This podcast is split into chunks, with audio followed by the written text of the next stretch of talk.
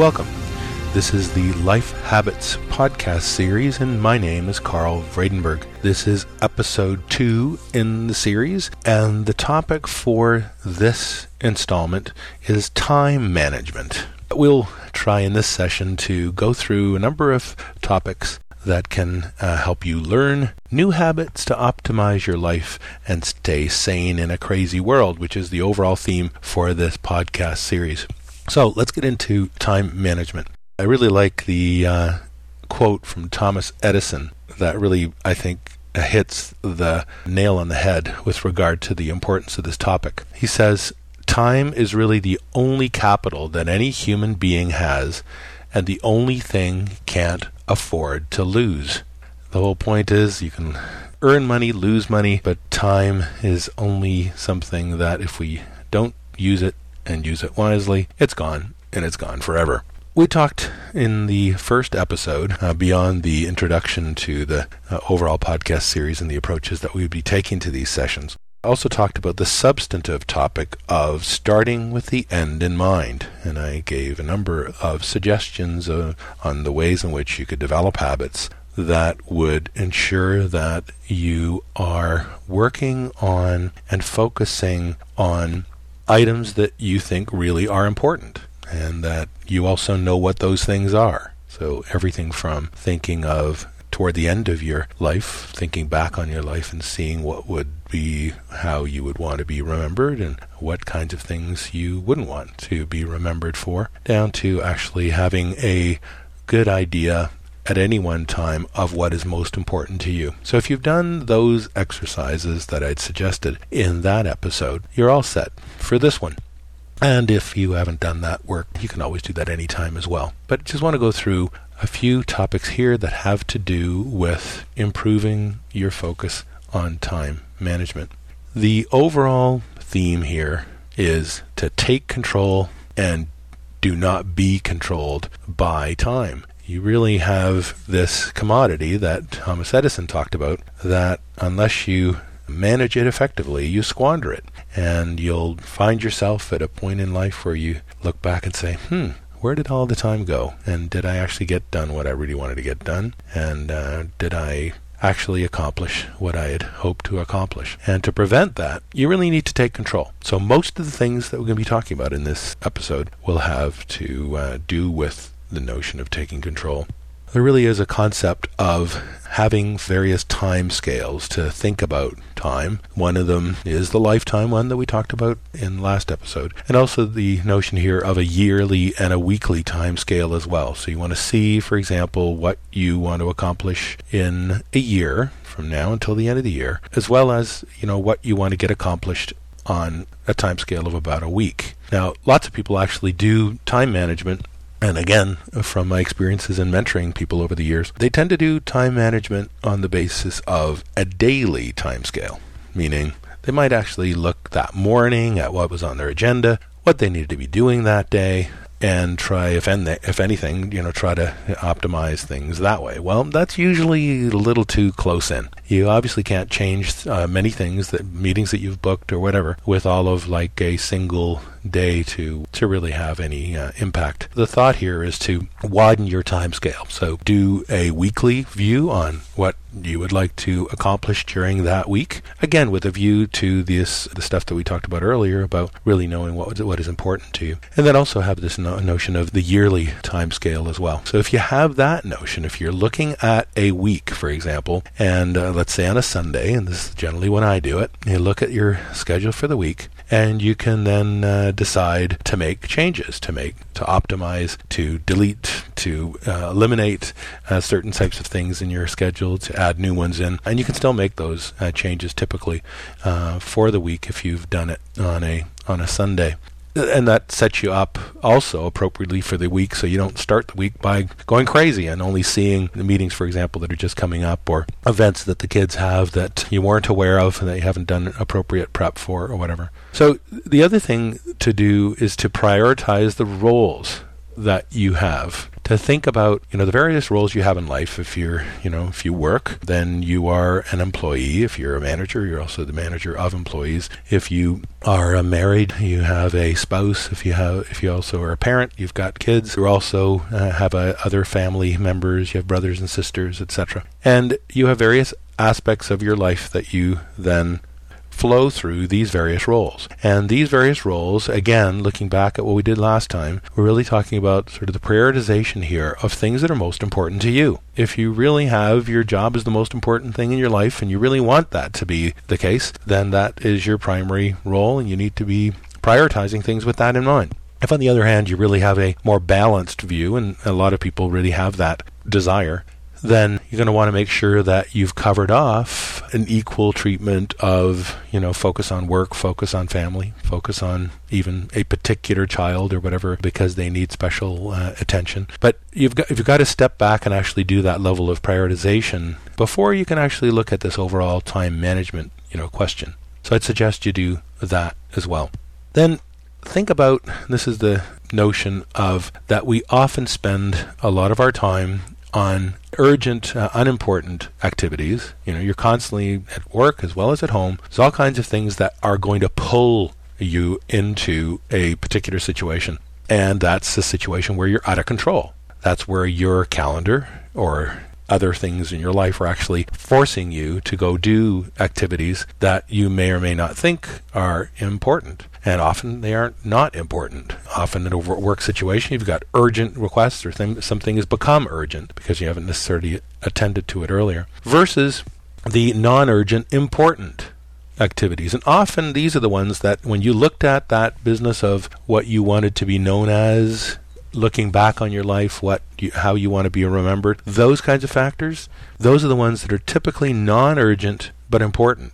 And they often, if you aren't doing appropriate time management, they're the ones that get dropped And a typical day, you've got all the urgent, you know, a customer called with regard to this, and there's a problem with an employee here. There's a, another item to do at, at home. You know, there's kids that are coming in and they've got to be driven somewhere because there's some event uh, happening. All of those kinds of events will always take precedence over the non urgent but important activities that are actually much more important to you, your overall satisfaction, your overall satisfaction with having accomplished particular activities within a week, within a year, within your entire lifetime. So, if you really want to optimize for achieving the objectives that you have from an overall longer term perspective, you really need to get this thing in control. And that is to minimize the unimportant but urgent activities and really maximize the non non urgent important. And how do you how do you go about doing that? So these are the overall themes and the kinds of habits we're going to talk about. We're going to talk about some very specifics now that um,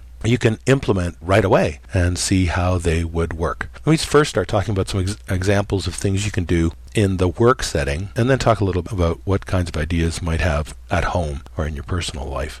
In the work setting, a large part of work for many people is influenced by the calendar or the diary or the, the, the, whole schedule of you have a meeting from this and this time, you have another meeting from this and this time, you have a conference call, you have a telephone call, you have, and what's interesting is that a lot of that is actually dictated by the software that you use to track your calendar. And whether that is a an analog one, you know, a non-software based one, sort of a calendar, day timer sort of thing, or if, or if it's more often the case that it's uh, actually an electronic calendar system, the default setting on those is typically an hour. So if it's typically an hour, you typically schedule an hour, and then you typically fill the hour, whether or not that activity that you're going to be dealing with, the uh, topic that you're going to be talking about, is really worth an hour to you. So if you if you book every meeting for an hour, you have this notion that you're kind of surprised at the end of the day when you haven't really accomplished the things that you thought were most important. That's because you're probably you're spending a whole hour on stuff that you shouldn't have been spending an hour on. So the one suggestion is to actually start to look at how long you really should be spending in talking about a particular topic. And in my own experience, I've taken the default from an hour to half an hour.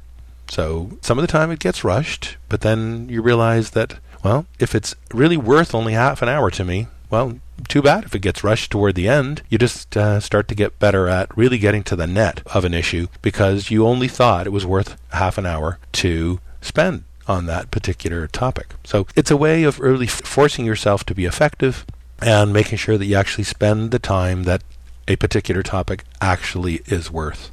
Now, related to that, what's also interesting, and I've again had mentors or people that I've looked up to in many ways who have done things very, very well. There's a, a guy that I used to be mentored by and I worked with many years ago who had this amazing ability to stay focused in a conversation. And he was my supervisor for a while. And even if I only had five minutes with this particular guy, I got the sense that I had had an hour long meeting with him. I truly felt satisfied that I got everything that I needed to get done, and that most importantly, that he entirely engaged with me, listened actively to everything that I was saying, and thoroughly addressed the questions that I had. So this is this whole approach of saying, okay, if you're going to start to restrict the times on your calendar and in your schedule to align it with the amount of time that it should be allotted, then you also have to make sure that, and you can ha- even have meetings as short as 15 minutes or 5 minutes if you need to. But the point here is that you then need to make sure that you stay engaged. That if somebody's going to meeting, be meeting with you for 5 minutes, 15 minutes, or half an hour, that you truly do focus and you get at the heart of the issue quickly and then resolve the issue if it needs resolving quickly as well. Now obviously certain there's going to be exceptions to this if there's a you know real problem situation that may take more time and that's fine. You have to still be flexible somewhat as well. But it's really a question of what do you start off with? What's your pre planning for this kind of work? You're basically saying this shouldn't take longer than half an hour, so you try to make it that if there's exceptions to that every once in a while, like once a week, you might have you know a meeting that goes longer than half an hour, let's say, for the ones that are, that are deemed to only require that. That's fine. But if you've had you know many meetings during the week that used to be an hour long and, now are half an hour long, you've saved yourself a lot of time. And what do you do in the time that you saved? You work on the non-urgent, important things as well. Now, you might also want to structure your your week so that you're having meetings certain during certain days of the week and that you actually schedule the non-urgent important work. Even if that work doesn't actually involve somebody else. You might want to book yourself a meeting with yourself on your calendar if you're calendar based where you basically just focus on for example if, if it were some self-improvement that you wanted to do you wanted to do some reading you wanted to go take a, an online course let's say book that book off a, a morning, book off an afternoon, and devote yourself to that. You know, I personally switched over to also working at home two days a week now where I make sure that I I still do calls during some of the time and I'm I'm still available for certain very important things, but the non important work doesn't go into that time that I'm scheduling for this uh, not urgent, uh, important uh, work. And, and that's been working really, really well. It's all in setting up the expectations. Now, you might have an environment that doesn't lend itself to that very well, or, you know, a boss that wouldn't work that way, let's say. But uh, I'm not saying that you absolutely go one or, or, the other entirely. It's more a matter of saying, well, these are the kinds of approaches that I want to take on these days. These other days, I will take uh, whatever meetings are, are scheduled. But it's it's a matter of taking control. So you ha- some part of your day you actually work that way. Now, we're talking about meetings, but meetings are only part of the uh, story here in terms of, of the approach that we take to running our day. We have meetings, we have telephone calls, we have conference calls, we also have email, and we have instant messaging. So we get into the question of think about how best to deal with information or decisions that need to be made with regard to these different ways of dealing with them. A meeting is typically very time consuming. A call, that is a phone call, can sometimes be as long or often isn't quite as long as a meeting. And, and, of course, you're also not having to go to the meeting and come all the way back. You're not expending the time getting there. Conference calls can sometimes be, you know, effective as well rather than traveling somewhere. And then we have email and uh, instant messaging. And those, uh, I think, go in order of the amount of time that they take a meeting itself, an in person meeting, it takes the most time, but certain types of things are appropriate to do in a meeting. But a lot of things that you do in a meeting, the typical, oh, let's go meet to talk about that, think whether you really need to have a meeting to do that. Uh, maybe a quick telephone call will work. But if you find that telephone calls with a particular person, let's say, are just going to take a lot longer to deal with, then maybe in certain cases you want to deal with that issue via email if you don't want to do a back and forth, back and forth on it. You might even uh, think of doing it with an instant message where you're just going to deal with the issue very quickly, get it resolved, you got it done. You didn't have a great big long meeting, but you might have had an exchange of a few messages back and forth and got it resolved.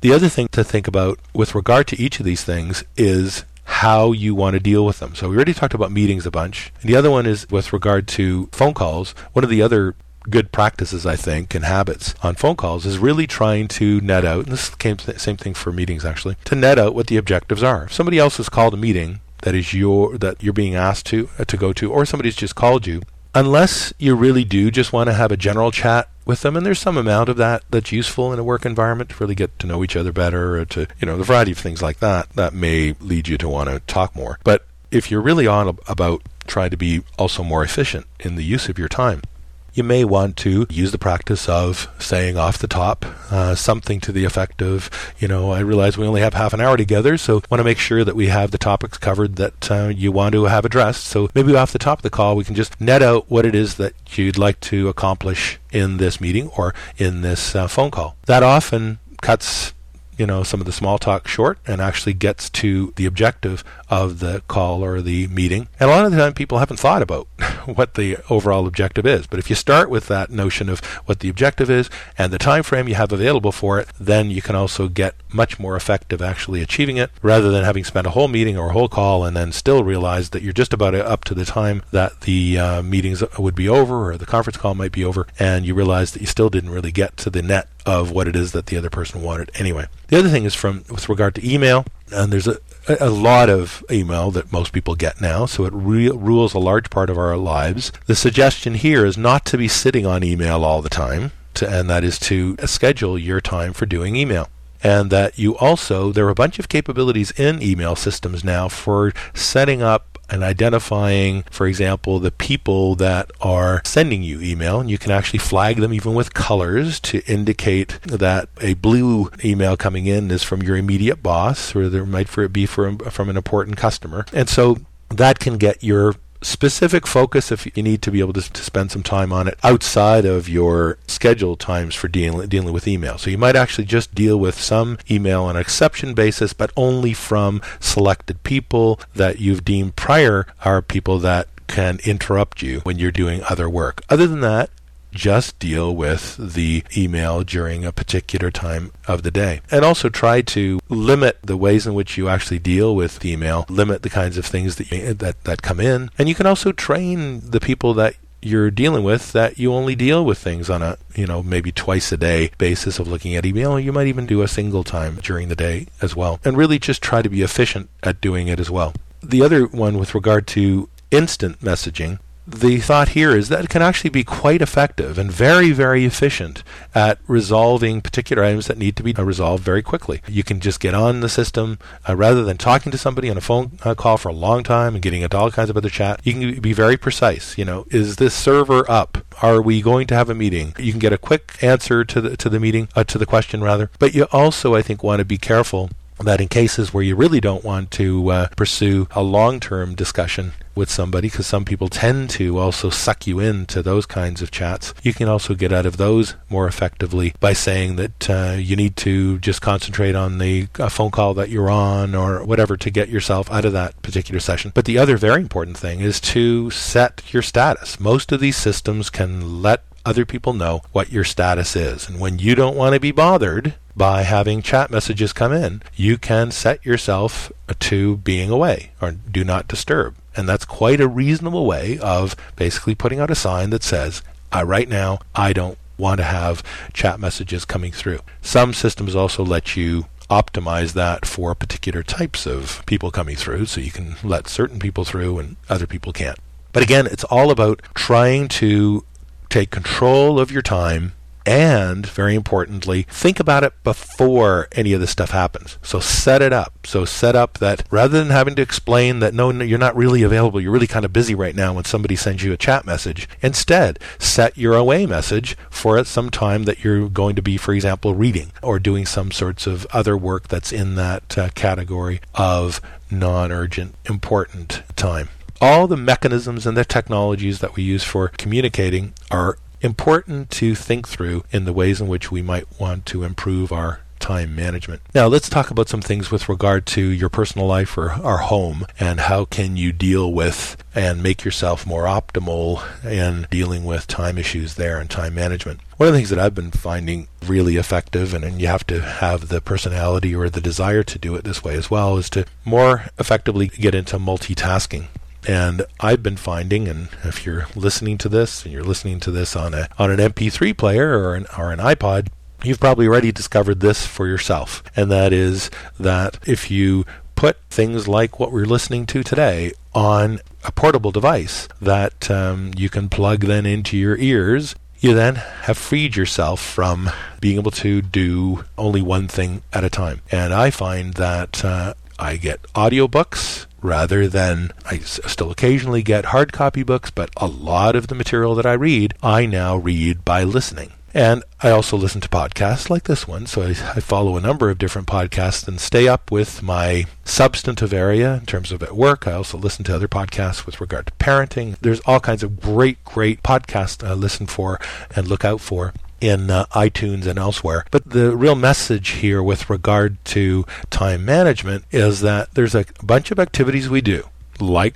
driving, like running on the treadmill, like running outside, like doing the dishes, to making dinner, to uh, cleaning up the house. You know, all those kinds of activities don't require your entire brain and unless you're involved in it more socially, you know, and some of the time that's the case, but a lot of the time you'd be doing some of these things on your own. And it's really, really beneficial, I think, to just use your audio channel, meaning your ears in this case, and actually engage yourself in the multitask of, you know, driving, for example, and listening to a book or to a podcast or doing the dishes or whatever and listening to a podcast. I find that it's a wonderful way of both making some of those activities that are actually quite onerous at times, much, much more enjoyable uh, because they don't take your entire brain. And so this way you can actually do the physical activity, but yet also at the same time be engaging your brain. And not only just engaging your brain, you can get an awful lot done. You can actually, uh, if you're one of your non urgent important activities is to learn, I don't know, another language, if it's a uh, notion of learning a new technology or, or just becoming a better parent